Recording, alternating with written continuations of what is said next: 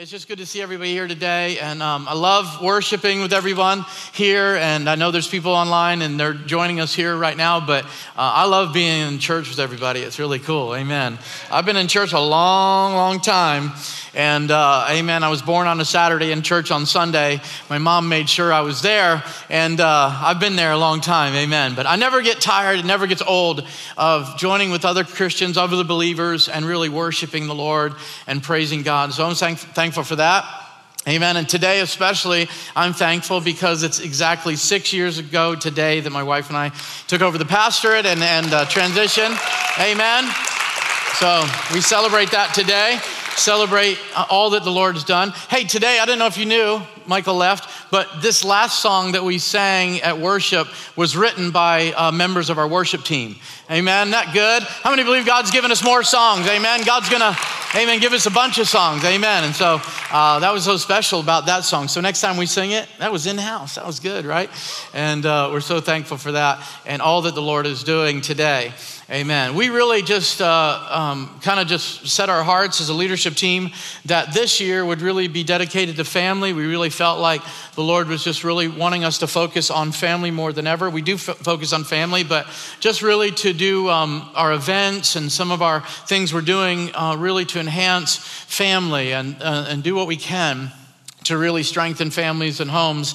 And uh, so we just really have set our heart to really, um, you know, do what we can. And so we're going to do some events and stuff coming up. But how many know that family is so vital and so important to God? And uh, I'm so thankful for this family, amen, the family of God that we've come together. And amen, we're all, we're all from different walks of life and all in different stages, but we can call each other brother and sister, amen.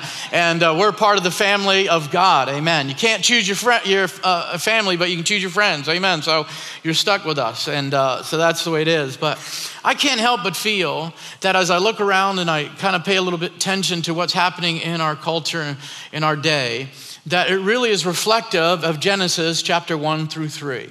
Every, all the discussion and all the arguments and debating and a lot of the things that are happening in our culture really have a lot to do with Genesis chapter 1 through 3. And so when I uh, kind of prepared for this series, um, I'm going to call this Marriage Matters.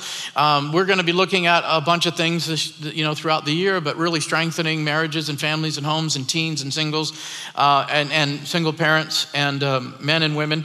But, um, you know, I began to think about what's happening as I look at Genesis chapter 1 through 3, what's happening in our culture in our day, that there is this promotion of gender confusion. It's this forcible exposure of perversion to our children, sterilization of children, this uh, solicitation and exploitation of women and minors the dismantling of the family, the, the ovation and praise of lawlessness, um, the normalizing of what's abnormal, making natural what's unnatural. And this attack really seems to be against the Lord and the creation of God, as you and me and us.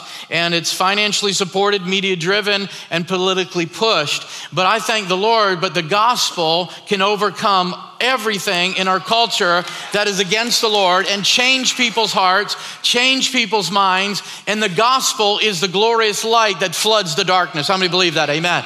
So no matter how dark our culture is, society is, there's always greater light. Amen. Which is the gospel of Jesus Christ. And so this morning, as we share some things from the Word of God, it's going to kind of open up some understanding and enlighten some ways. And so as a church, we said, you know what? We're going to do something about it. Amen. We're not just going to talk about it, complain about it, and post uh, angry memes about it. We're going to do something about it as a church. How many believe that? Amen. But you know, all the things that are happening in our culture, there's one that really kind of takes precedent, really takes, um, really is a little bit more important. I mean, that's all important, but there's something, a need, I should say, that's really been overshadowing our country for some time, and, and really it's worldwide. It really is. And it's a crippling need called fatherless homes. And I don't know about you, but I, I want to see River Valley Church do something about fatherless homes. Amen. Anybody? I want to see River Valley, amen, be a catalyst in what God's doing and, and restoring people's homes. Amen. The, the home, the family, and uh, the order and the, the really kind of the blessing of homes. How many would like to see that? Amen. That God would do that and that the Lord would do that. You know, the Bible makes it clear that in the Old Testament, one of the last prophecies of the Old Testament was a messianic prophecy about Jesus, but also was talking about what God wanted to do under the new covenant. And that was found right in Malachi when it says that God will take the hearts of the children, turn them back to the fathers, the hearts of the fathers, turn them back to the children. And how many know, amen, that need still exists? Amen? That need is still going on. And so we're not just going to talk about it in church. We're not just going to, uh, you know, uh, kind of magnify a problem in our culture, but we're going to do something about it. Amen. And I believe as a church that we can take steps and do certain things, amen, with everything that's within us, really, and put our faith in action. How many believe that? Amen. That we can see, amen, families that are together, kids growing up, amen, in a two parent home or a, uh, this way, a healthy home, come on, and not have this great need that is really global.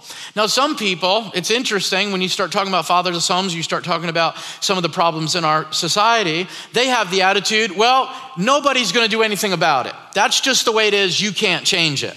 How many have ever heard that in your life? When somebody told you that, you're never going to change. That's just the way you are. Amen. Well, your grandfather and your father, they were alcoholics, so that's just who you're going to be. But how many know Jesus Christ comes and changes all of that? Amen. And the gospel has a way of rearranging our mindset and the way that things are going in our culture. Amen.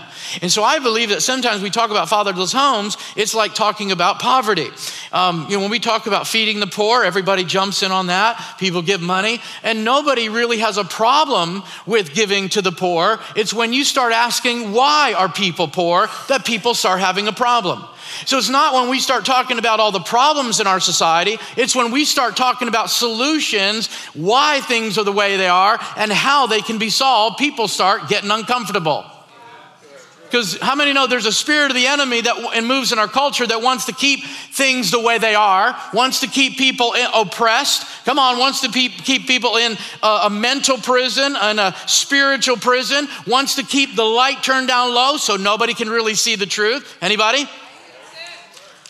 And I just, I'm just, I guess I'm on my soapbox this morning, but the, the, the, the, really the point is, is that as a church, what we want to say is, Lord, how can we in this community, in this state, see fatherless homes, amen, dissipate? How can we see the rate of teenage suicide go down? How can we see the rate of teenage pregnancies go down? How can we see fatherless homes and that whole uh, really problem in our society be solved? That's really our heart, isn't it? That's our heart as a leadership team. So, what we're going to do, we're going to do a few things this year. Uh, we're going to be, of course, preaching some messages here from the pulpit and also Wednesday night and online. And one of the things I just want to give you a little snapshot of what we're going to do. We're going to be preaching series with resources about marriage, raising kids, and healthy relationships. Uh, we got some uh, sermons we're going to be working on and series we're going to be presenting. One's called Home Wreckers and Home Builders in a Marriage, um, Being Satisfied in Your Marriage, Disciplining Children. Uh, one of the series we're going to do is called Are You Raising a Bully, a Brat, or a Bum? Amen. Uh, we're going to preach to teenagers about finding true love and what it means to choose a partner and how to be happy in your singleness and how to serve the Lord. And we're going to talk about real love and real abuse. We're going to talk about communication, media, and money and roles in marriage. And so these are some of the sermons that we're going to be preaching that are really going to equip the family and help strengthen the homes. Um, we're going to be doing podcasts and sermons. We're going to make those available exclusively to the community, those that don't know the Lord. How to have a happy marriage, how to raise your kids, how to uh, you know work and be successful at work. Amen. We're going to. Um, and I'm really excited about this. We're going to partner with an anti trafficking organization for the aftercare, recovery, and restoration of victims. Amen. I'm so excited about that.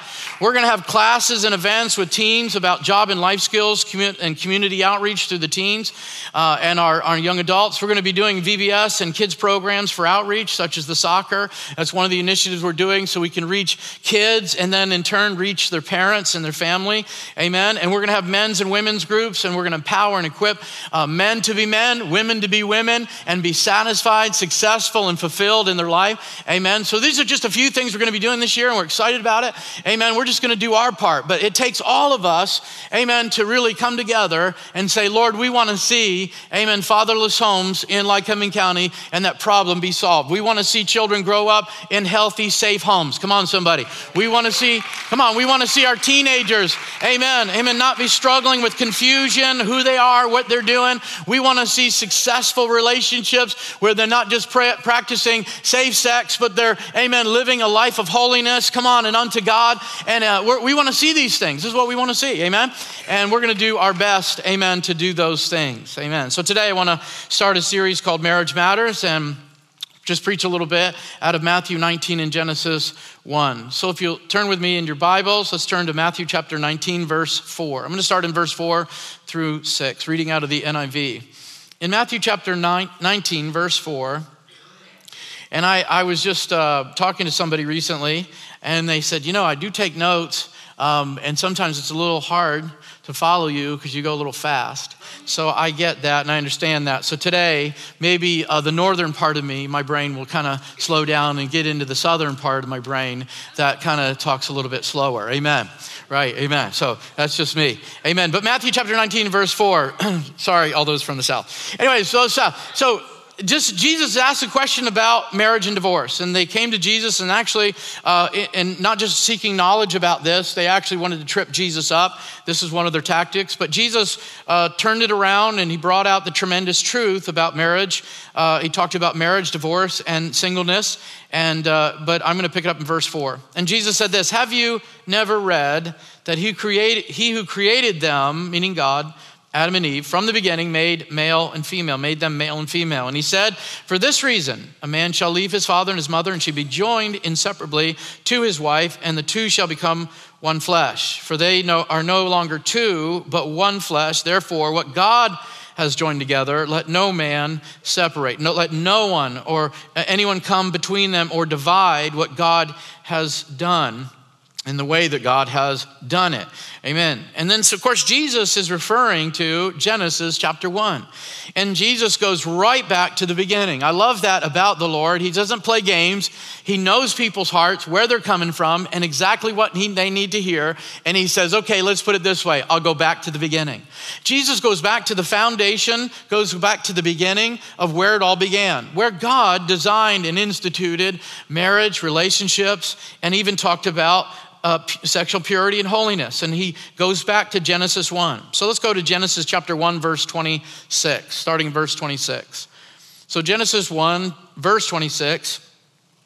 The Bible says, Then God said, Let us make mankind in our own image, according to our likeness. Let them rule over the fish of the sea, and over the birds of the sky, and over the livestock, and over all the earth, and over every crawling thing that crawls on the earth. So God created man in his own image. In the image of God, he created him, male and female, he created them. And God blessed them, and God said to them, Be fruitful, and multiply, and fill the earth, and subdue it, and rule, over all the fish of the sea, and over the bar- birds of the sky, and over every living thing that moves on the earth. So God gave his first promise, God gave his first command, and established and designed um, marriage. And also, there was other things that God did. We're going to get into it. But it's interesting um, if you read that account and how everything happened on that sixth day. The Bible says that God formed Adam out of dust, but he fashioned, the Bible says he fashioned the woman from bone, from Adam's rib. So God formed Adam out of the dust, used that word formed out of dust, and fashioned uh, the woman from bone. That word form means general, general sense, right? That's what he did with Adam. He just formed him, right? Just came out of dirt, and there it is. But he fashioned, the Bible says, Eve Great detail. That's what that word means, fashion. It means detailed. And maybe that's why we don't understand women, because we're just dirt, right? And there, there, there's like detailed things, right? God took his time. It reminds me of the story the Lord um, said to a man one time, He said, Say anything you want, and I'll, and I'll do it. Just anything you would like me to do for you, I'll do it. Anything. And he said, You know what? And he thought about it. He said, I would like a highway that goes from California to Hawaii. I want to drive to Hawaii. And the Lord said, That's a great undertaking. I don't know about that. What, what else? He said, All right, I want to understand women. He said, Would you like two or four lanes in that highway? Amen. All right.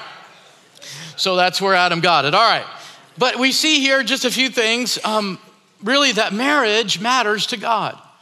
In fact, really, if you read this account and look at it really for what it is, God's design for marriage, he said, was very good. God's intention from the beginning was that marriage would be holy. I haven't heard that word in a long time, holy matrimony. I think when I was a kid, part of the uh, pastor's uh, deliberation was we're joined here in holy matrimony. Why? Because if you go back to the very beginning, you'll see how sacred and holy it is, right? And, and so he goes back and he says that, but how many know not all marriages are holy? Amen. Just because you're in a church and have a pastor and have a reading out of 1 Corinthians 13, that doesn't necessarily make it holy. Anybody? Anybody? So, all, not all marriages are holy, but God's intention was from the very beginning. Remember, marriage came before the fall. So, God's intention and design was that they would, it would be holy and it would be good and very good, and, and that it would be designed the way God wanted to go. And there was a pattern that God gave us in this relationship. And I believe that when it's done according to God's design and obedience to God's word, then it's holy. Amen then God sanctifies it. God recognizes it and God looks at it. And, and when in Matthew's gospel, and of course in Genesis, says what God has joined together, let no man bring asunder or divide. Now, many, many of us think that has a lot to do with unfaithfulness and make sure you, you guard your marriage from, from all these things. And that's true. But really, what it means when Jesus said that, what God has joined together, let no man put asunder, meaning the way that God set it up the way that God designed it to be, that no man will deter off that or ruin that pattern or get away from that pattern. Come on, somebody. That's why when they questioned Jesus about marriage, they were talking about, well, in the beginning it said this about divorce, but then Moses said this, and then over the years we've changed it to say this and this and this. And so that's why Jesus said, he went right back to the very beginning and he said, God's intention was this. And so what happens is that what God brings together, in other words, when we do it God's way, no one should be able to say any different. Don't let people say that marriage is done any other other way except this way. That's what he's saying. And if you do it according to God's way, if you do it according to God's pattern, then I believe you'll have God's blessing. Do you believe that? And that, we, what we can say, is a holy matrimony. Amen. Amen. We just thank the Lord today for his word and just pray that God blesses your heart. Amen. But in Genesis chapter 1, if we look back at Genesis chapter 1, this is what we call a biblical worldview. It's right here in chapters 1 through 3. It, parents, if you want to teach your children the most healthy, practical, foundational thing in life, teach them the biblical worldview. Amen. Give them the biblical worldview. The creation mandate, as a lot of people call this. This is what refer, referred to as the four pillars of society. And as, as uh, historians and theologians refer back to this, these principles, these, this time, it's the four pillars of society. How many know that four pillars of society are built on one thing? In the beginning, God. How many know that? I mean, know any the creation mandate, amen. The pillars of society are all built on one thing. In the beginning, God. How many know if you miss Genesis 1, amen, it's gonna throw your whole worldview out of whack. Your whole worldview is going to spin out of control. If, if people don't get Genesis 1, then they wonder why their worldview and their view of life and death and babies in the womb is not correct because you got away from Genesis 1. So, how many know we need to get Genesis 1 right? Amen. So, we get Genesis 1 right, amen, then I believe that we come into this worldview. And how many believe the Christian worldview is the worldview? Why? Because other religions really present a man's view of God, man's view of life, man's view of the earth, man's view of religion. But Christianity is God's view. Amen. Come on, this, this message is starting to get a little narrow for some.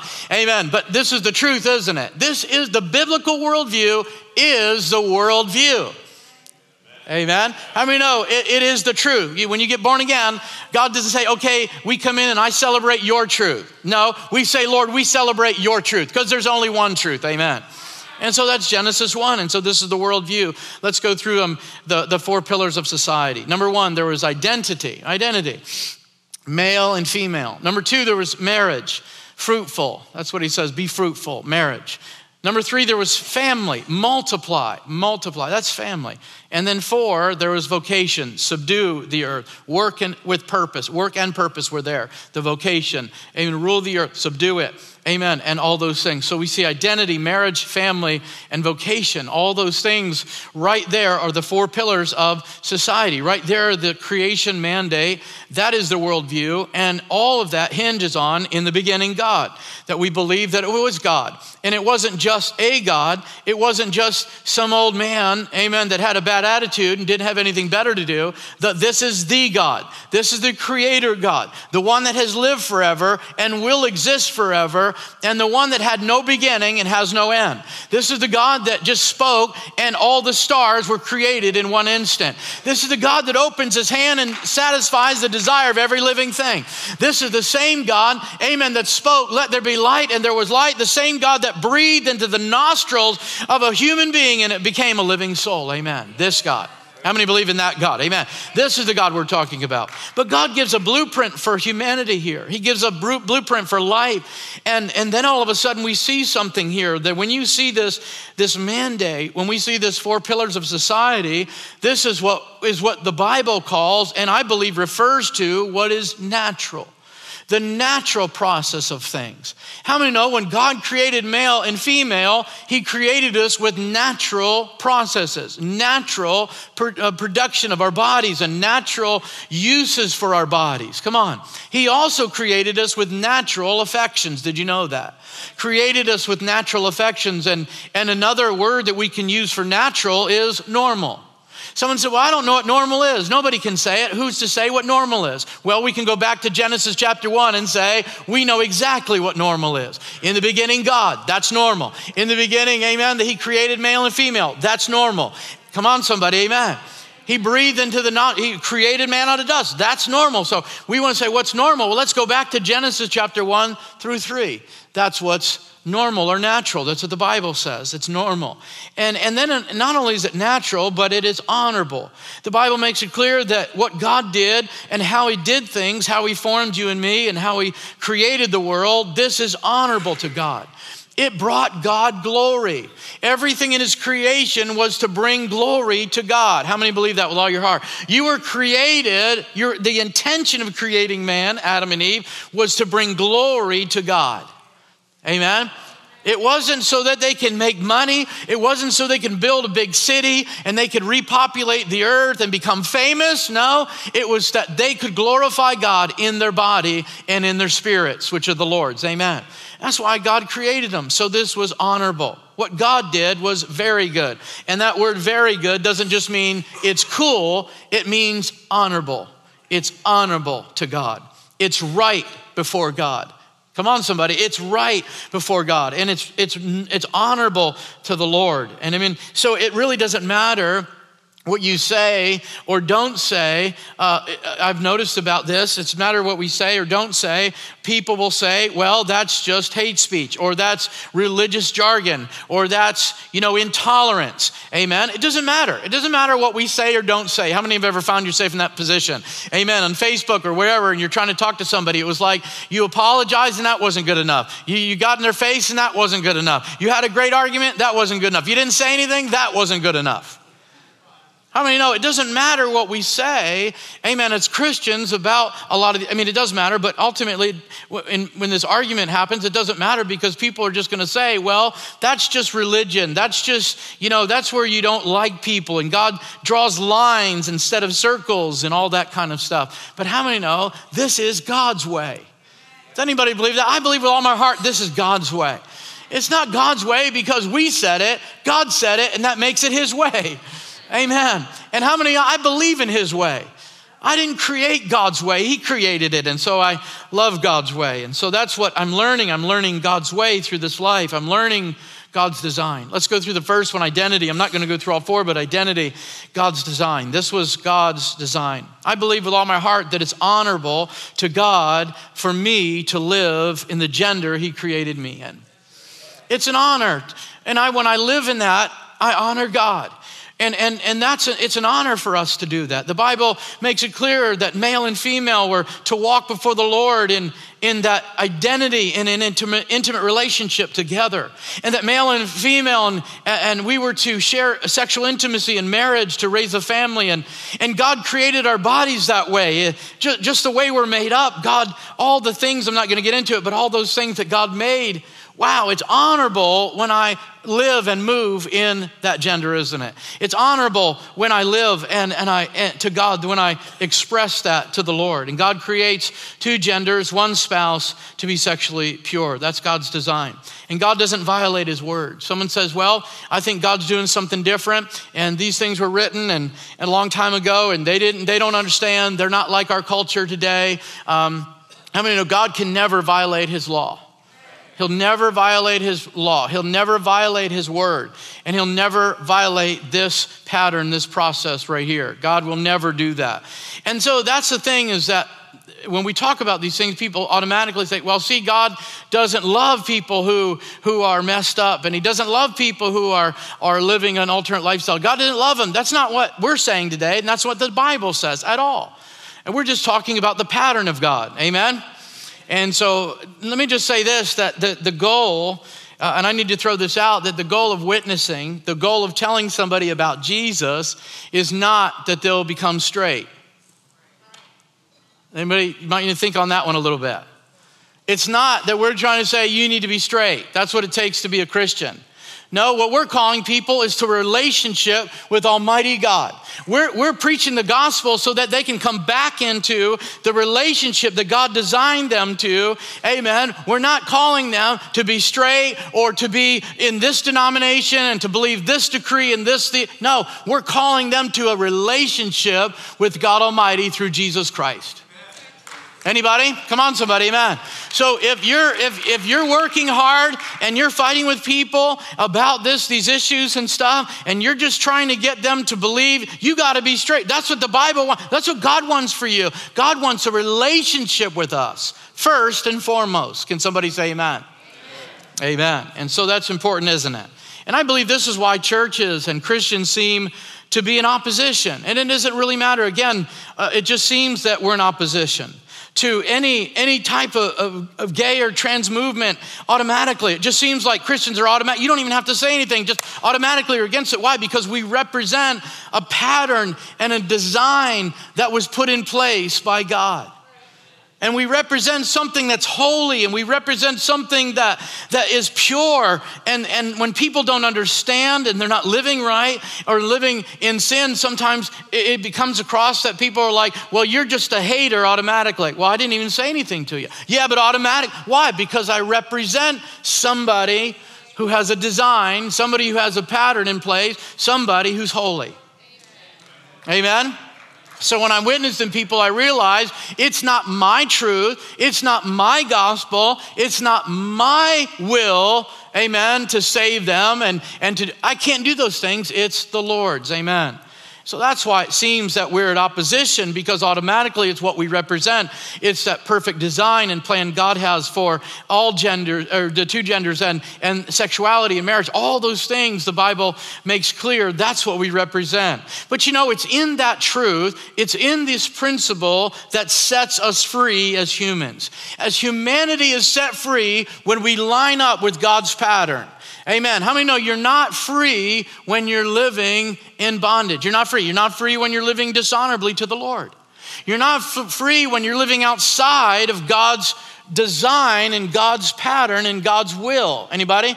You're not free. That's just the way it is. And if you think you're free, then you don't think we need to repent. The Bible makes it clear the reason we have to repent as human beings, as humanity, because we're fallen from God. We're not amen, holy. We're not righteous. We're in sin. Can somebody say amen? We're in darkness. We're opposed of God. We're fr- away from God. We're separated from God. Amen. We're enemies of God. So we need to be saved. And we and salvation so so many times today is like if you just appreciate Christianity, if you could just agree with Christians, if you just like God, or if you just believe in a bigger, you know, power than yourself, then somehow you're okay. You can you're a Christian. But how many know there's only one way the Bible says that we are saved, and that is through Jesus Christ. Amen. There's only one way to heaven. Amen. And that is through, amen, the door, Christ Jesus. Amen. Amen. Right. And then the second thing is, is that really, if you look at these scriptures, God's vision for human sexuality is a gift from God. It really is, isn't it? And that, that the intimate activity, amen, this intimate uh, relationships that we have with uh, husbands and wives should occur within a marriage covenant between a man and a woman. That's what the Bible makes it clear. And that's what's so freeing. That's what's so good. That's why the Lord said it's very good. Amen. And so let me just make this clear uh, today because I think this, this is confusing to some people and it doesn't have to be. The Bible says that immorality is sin, but the Bible also indicates that sex is not sin. It's the use, the wrong use of sex that's sin. Hello, amen. So it's the wrong use of sex. That's what that's where God has issues. That's where the Bible is counter to what's going on because it's not that sex is a sin. It's the wrong use of it. It's out of context. It's out of the honorable, natural uh, plan and design that God has, has for us. Come on. So when we take that out of context and we take that and put it in another situation, then it becomes dishonorable. Then it becomes unnatural. Then it becomes abnormal. Then it becomes, then it goes anywhere, come on, and it turns into love, not love, uh, lust, not love, right?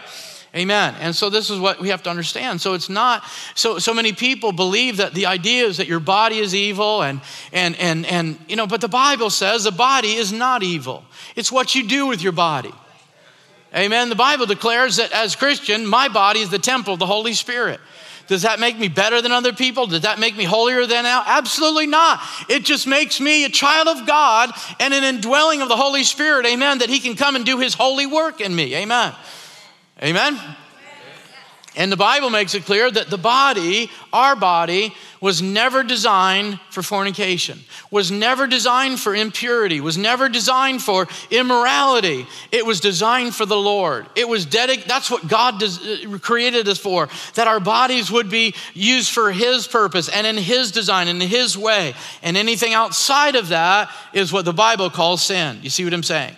And so we, we have this, this idea sometimes that we need to get a hold of. But ultimately, there is a holiness in marriage that I believe that needs to be restored Amen. It is restored when we come back to the Lord. Amen. But I believe in our culture, it's just nobody sees it as being holy anymore. Nobody sees it as, not to say nobody, but a lot of people uh, in the mainstream are really like, it's not holy, it's not sacred, it's just, you know, you can have three or four, you can have side chicks, you can do all this. I mean, it's not, it's not a big deal. It's not important anymore. You don't have to be committed to a, one person for the rest of your life. But how many know the Bible makes it clear that family or marriage matters?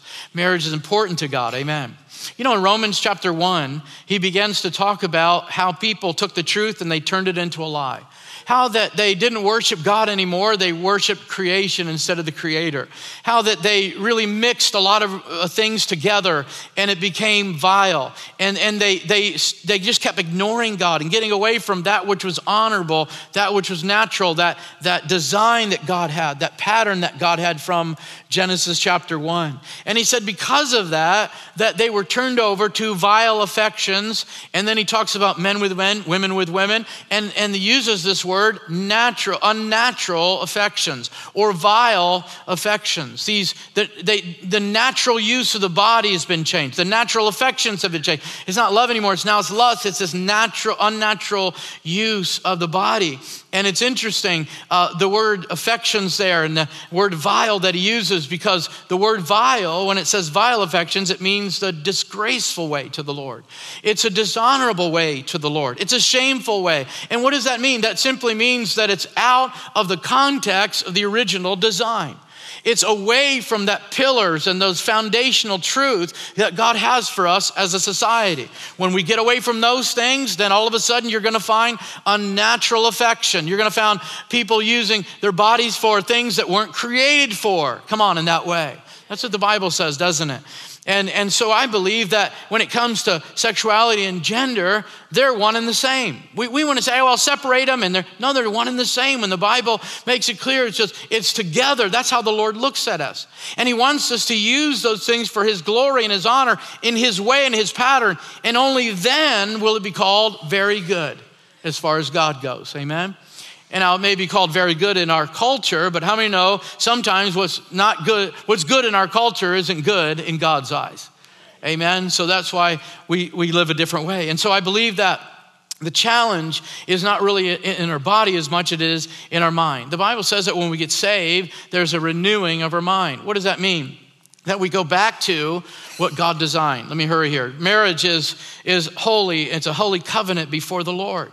And you know, I just wanted to say that um, one of, a lot of people believe, and there's a teaching that Paul taught about, and he talked about being single and marrying. And he said, if you're in sin, he said you need to get married. It's better to marry than to burn in your lust um, for one another. And I think a lot of people use that scripture, meaning that, well, you know, if, if you can't wait, you just need to get married. Amen. And that's not what Paul's promoting there. What, and that's a whole nother sermon itself. But marriage isn't a cure all for, for sinful living. Many people look and say, well, we just get married, then, then that kind of makes everything right. But marriage has to be done uh, before you're married. The Bible says that the marriage bed is, is undefiled, it's honorable. And I believe that God wants us to have a right way into marriage. There's a right way to enter into marriage. And, and I believe that there is a holy covenant that we make before God. And it's a serious thing. And I, and I know that people have, I've, I've been at their weddings where they made that covenant before the Lord and had that wedding. And then in three months, they're, they're, you know, hanging out with somebody else and sleeping over here and doing this. And then they're divorced and then they marry.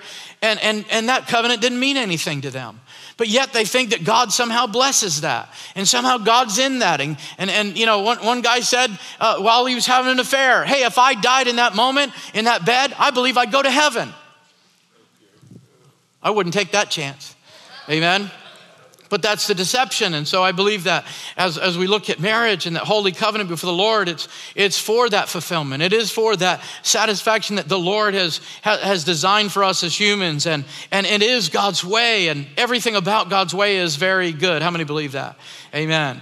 And it's not, it's not a way to repent or salvation. Uh, mar- marriage isn't just God approval on, on any type of relationship. It's when we do it in, in obedience to God and according to His way. How many believe that? And, and, and I want to just kind of just go to this other part because, you know, really, as we're talking about these scriptures, I, I just couldn't help get away from this one important element about the Lord.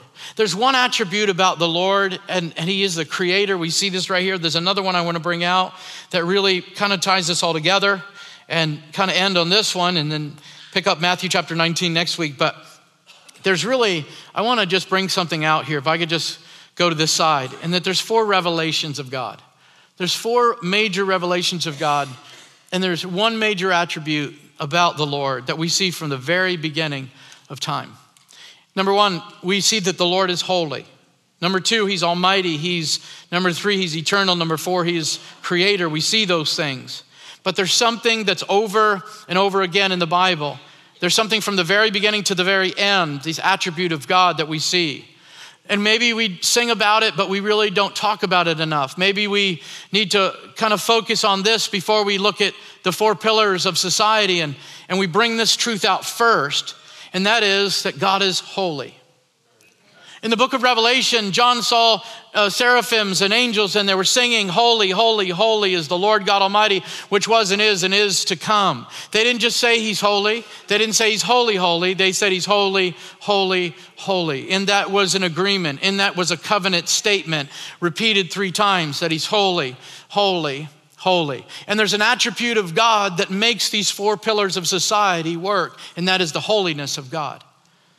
And I don't know if you get nervous about people talking about how holy is, how God is, but it's when I looked and saw and, and looked in his holiness when I saw that truly I needed him. That I was a sinner and I needed the power of God. I needed saved. Anybody listening? I needed. It's when I saw a holy God that I saw how dirty I was, how rebellious I was, how, how ignorant I was. Come on, how broken I was. It was the holiness of the Lord.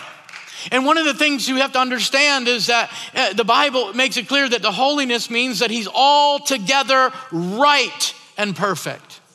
Without his holiness, he would not be altogether right and holy and righteous.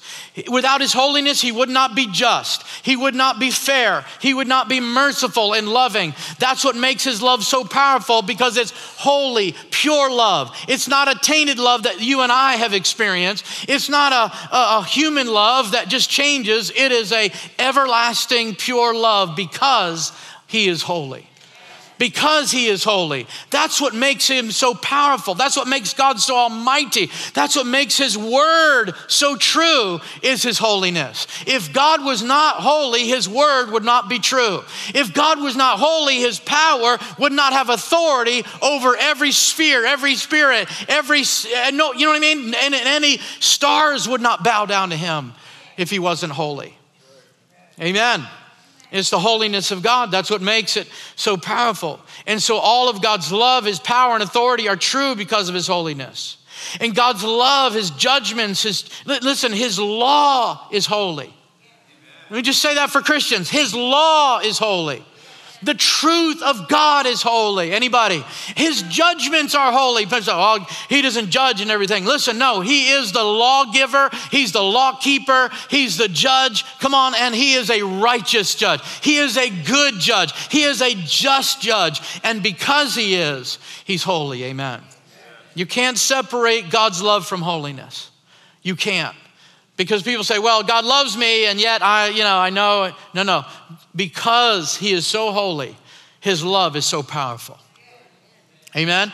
Because he's a holy God, we can come in. Now, now understand this. Sin put us on the outside of a holy God. It automatically made us unholy. Amen. How many know Jesus was that, amen, sacrificial lamb that opened the way for us to know God and be holy? The Bible says that when Jesus died on the cross, when we receive the blood of Jesus, we are holy. Two people, that's awesome. It's not my holiness. It's not a denomination holiness. It's not a list of rules that make me holy. Jesus makes me holy. I am holy. Amen. And that's why Jesus said, Be holy before your Father in heaven is holy. He said, if the, if the root is holy, then the branches need to be holy. That's us. I'm having to know I can be holy. I can live, amen, the way God wants me to do. I can live in purity. I can live in the way that God wants me to, to, to, amen. Come on. I can have a successful marriage and raise godly kids and do this and do this and do this because God is holy. And it's not my holiness, it's not anything I've done or ever can do, it's His holiness, amen. I believe that with all my heart, amen. Amen. See, people want to identify with Christianity without identifying with Christ. I believe people want to identify with God without being without the holiness of God. I remember witnessing to a young man and and he was talking about, I know I need to get back to church. I know that I need to live right. He said, but there's just one thing I can't do. I just can't be holy. I just can't be holy in my relationships. I got to get out Saturday night. I got to have relationships outside of marriage. I just have to. Amen everybody knows there's a holy God. But it is, it isn't awesome through Jesus. We have, amen, that privilege of coming before that holy God. And even the Bible says that if we sin and we fall, amen, we have that, amen, open door. We have that open heaven. We can come. The Bible says we have audience with the holy God to come and say, Lord, amen, I need you. I need you to cleanse me and forgive me, and I can be forgiven, Lord. And it doesn't matter. I don't have to jump through hoops and give money to the church and do all these good works. Amen. All I've got to do, amen, is come before you and say, Lord, just forgive me. And the Bible says we can come boldly for the throne and ask for, and by the Bible says, by his grace, we get our petition, amen, answered. By his grace, amen, we're covered with the blood of Jesus. He doesn't see me and my sin, he sees Jesus. He sees the blood of Jesus, amen. And I'm so thankful for that. And that holy God, amen, took upon himself to come in human form and die on the cross so that I can be holy once again. You see, that's what salvation's all about. When you get born again, you come back to this place of Genesis chapter 1. You come back to this place. God puts you back in that place, justifies you as if you never sinned, as if it never, never happened, as if there hadn't been 6,000 years of sin and turning from God and rebellion, as if it was day one. Amen. Day six of Genesis chapter one. Amen. And God says, Amen, I'm restoring you and re- renewing you. Amen. I'm putting you back in relationship with me. And now that promise of creation is mine. Be fruitful and multiply uh, uh, and subdue the earth. Amen. And that promise is mine through Jesus Christ. How many believe that? Amen. Amen. And it's the holiness of God that brings a wholeness to humanity. That's why we need to see people saved because it brings a wholeness to humanity body, soul, and spirit. Amen? It brings holiness to humanity. I love that about the Lord. And, and, the, and the other thing that I really love about what God does, not only did die on the cross, not only did He make a way that I could be holy, not only does He forgive me and accept me and call me His son, and, and, I, and I've got everything that uh, He's ever promised to anybody. I've got it, amen, through Jesus. But the other thing I love is that He's given me His Holy Spirit.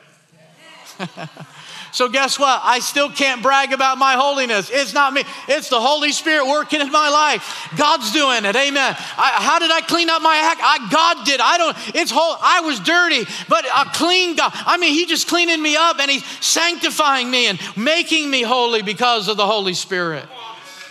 Making me holy doesn't mean I'm holier than thou, it just simply means that I'm right with God. I'm, I'm where He wanted me to be from day one when, when I was born, from, from the time I was in my mother's womb, that's what He wanted a relationship with me. And now that I'm born again, I'm where God wants me to be. Amen? How many believe that with all your heart? Amen? Amen. This morning, I just want to encourage you that just like Genesis 1, if we get His holiness wrong, then it throws our whole worldview off. It, it throws everything off in our life. If we, if we don't see God as holy, if we just think that he's just common and it's not a big deal and what I do and how I do things. And he, he really cares about me. He's going to give me everything I want, but he really doesn't care how I live. Come on, if we, if we don't see the holiness of God, if we don't see God in his throne, amen. As Isaiah, as a young man, as a young teenager, he said, I saw the Lord. He was high and lifted up, and his train filled the temple. And he cried out to God. He said, I'm an unholy person and an unholy culture. Amen. Sanctify me. Touch me with the coals, amen, of the altar. Touch my lips. Sanctify my life. Do a work in me. How many can say, Amen? That's how you approach the Lord. Amen. Here I am, but I got issues. And this holy God reached down and did a work in me, a cleansing work, a forgiving work, a, a, miracle in my heart, in my life, and put me back to Genesis 1 that I am his son. Amen. That I have all the promises of, amen, all the creation promises, all the things of he's going to protect me and provide for me and love me and watch over me. And I'm going to be with him forever and eternity. Amen. Because, amen, he's got a plan, he's got a purpose, he's got a pattern, and I want to fall in love with that. Amen. Can we stand on our feet today? And you know, because God is holy, how many believe because God's holy, there's no confusion?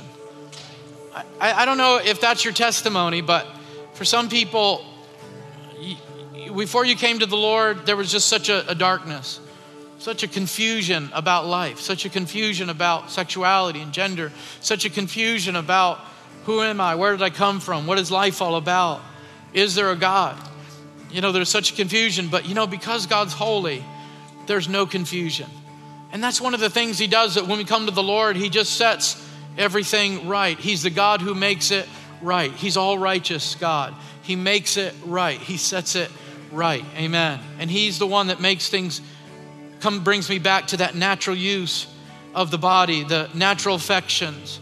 He, he's the one that puts that honorable desire in my heart. I just want to honor God with my body. I want to honor God with my spirit. I want to honor God with my life.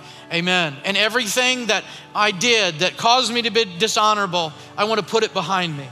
I, I want to wash it from my life. I want, to, I want it to see it just kind of separate from my life. And, and now I, I want to be made new. How many said that when you were baptized? I'm, I'm new, Lord. I mean, the old person, that old nature, that's all gone. Amen. And all things have become new. Amen. I believe that with all my heart. And so I believe today that it's God's design and plans and His pattern for the four pillars of society, those things we talked about, about identity and sexuality, marriage and family and all those things, I believe it's very good. When it comes to God, it's very good. His ways are very good. And that's what we promote is the very good ways of God. Amen. We promote the very good pattern of the Lord, design of the Lord, the very good, the holy matrimony, that awesome covenant of family, and tremendous uh, uh, purpose that we have in the Lord. How many can say amen? That's what we promote, that's what we worship. And so today, I want you to be encouraged today that, amen, marriage is holy matrimony, it's a holy calling, holy living, and but we can do that through a holy God. And that when we come to church, that we're not just putting our hands up and doing that because Michael said so, or the worship leader did this, or that's what our church does, but we're lifting our hands because He's a holy God.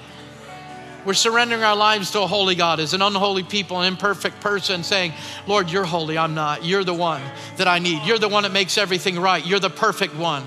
Amen. There, I, I'm searching for a perfect love. Well, it's in Jesus. Amen. You're the one that gives me perfect peace. You're the one that gives me perfect joy. Amen. I'm not perfect, but Lord, I receive from you which is perfect. You're the one. Amen. And I don't have to do all these works to gain your approval, Lord. You love me, always loved me. You've been searching and running out. I believe you're pursuing a relationship. So all I'm going to do is I'm simply going to say, I'm stopping where I'm at. I'm going to say, Lord, I need you today. Amen. Amen. And how many believe that God is setting things right in our, our day? Amen. And so I'm going to declare this over our city that we're going to see God bring people back to this, His design, His pattern, His will, His goodness. Come on, somebody. Amen. The teenagers are going to find purpose and kids are going to be protected and know the Lord. Amen. At a young age. And they're going to know what it is. Amen. They're going to know what it is to have loving parents, loving mentors, and they want to grow up to be, amen, I want to be a, a, a, just a man that is committed to family, committed to other people and serving. And I want to be a woman that really just knows how to uh, really serve the Lord and worship God and bring glory to Him. Amen. That's our heart, isn't it? Father, we just thank you today for your word. Thank you that, Lord, even though um, the word sometimes comes across and digs a little bit, Lord, we thank you that it brings healing and it brings, Lord, just correction. And so I pray, Lord, today that your word would continue to do work in us, that we would see your word for what it is. Lord, go back to Genesis chapter 1 and say, Lord, this is your design, this is your order, this is your pattern, and is very good. And Lord, give us the grace, give us the compassion, Lord, to be able to communicate your ways to other people who need to hear it. Lord, give us the, Lord, not the fight, but give us, Lord, the grace to be able to communicate, amen, who God is and his plan for their life and what God has for them. Lord, we pray in Jesus' name that, Lord, there'll be many, many people, many souls, many souls in this area, in this community that come to Jesus Christ as a result of people in this room talking about Jesus, talking about the Lord and his way and his pattern. And I just praise you and give you glory for that in Jesus' name. Amen. Everybody said, Amen.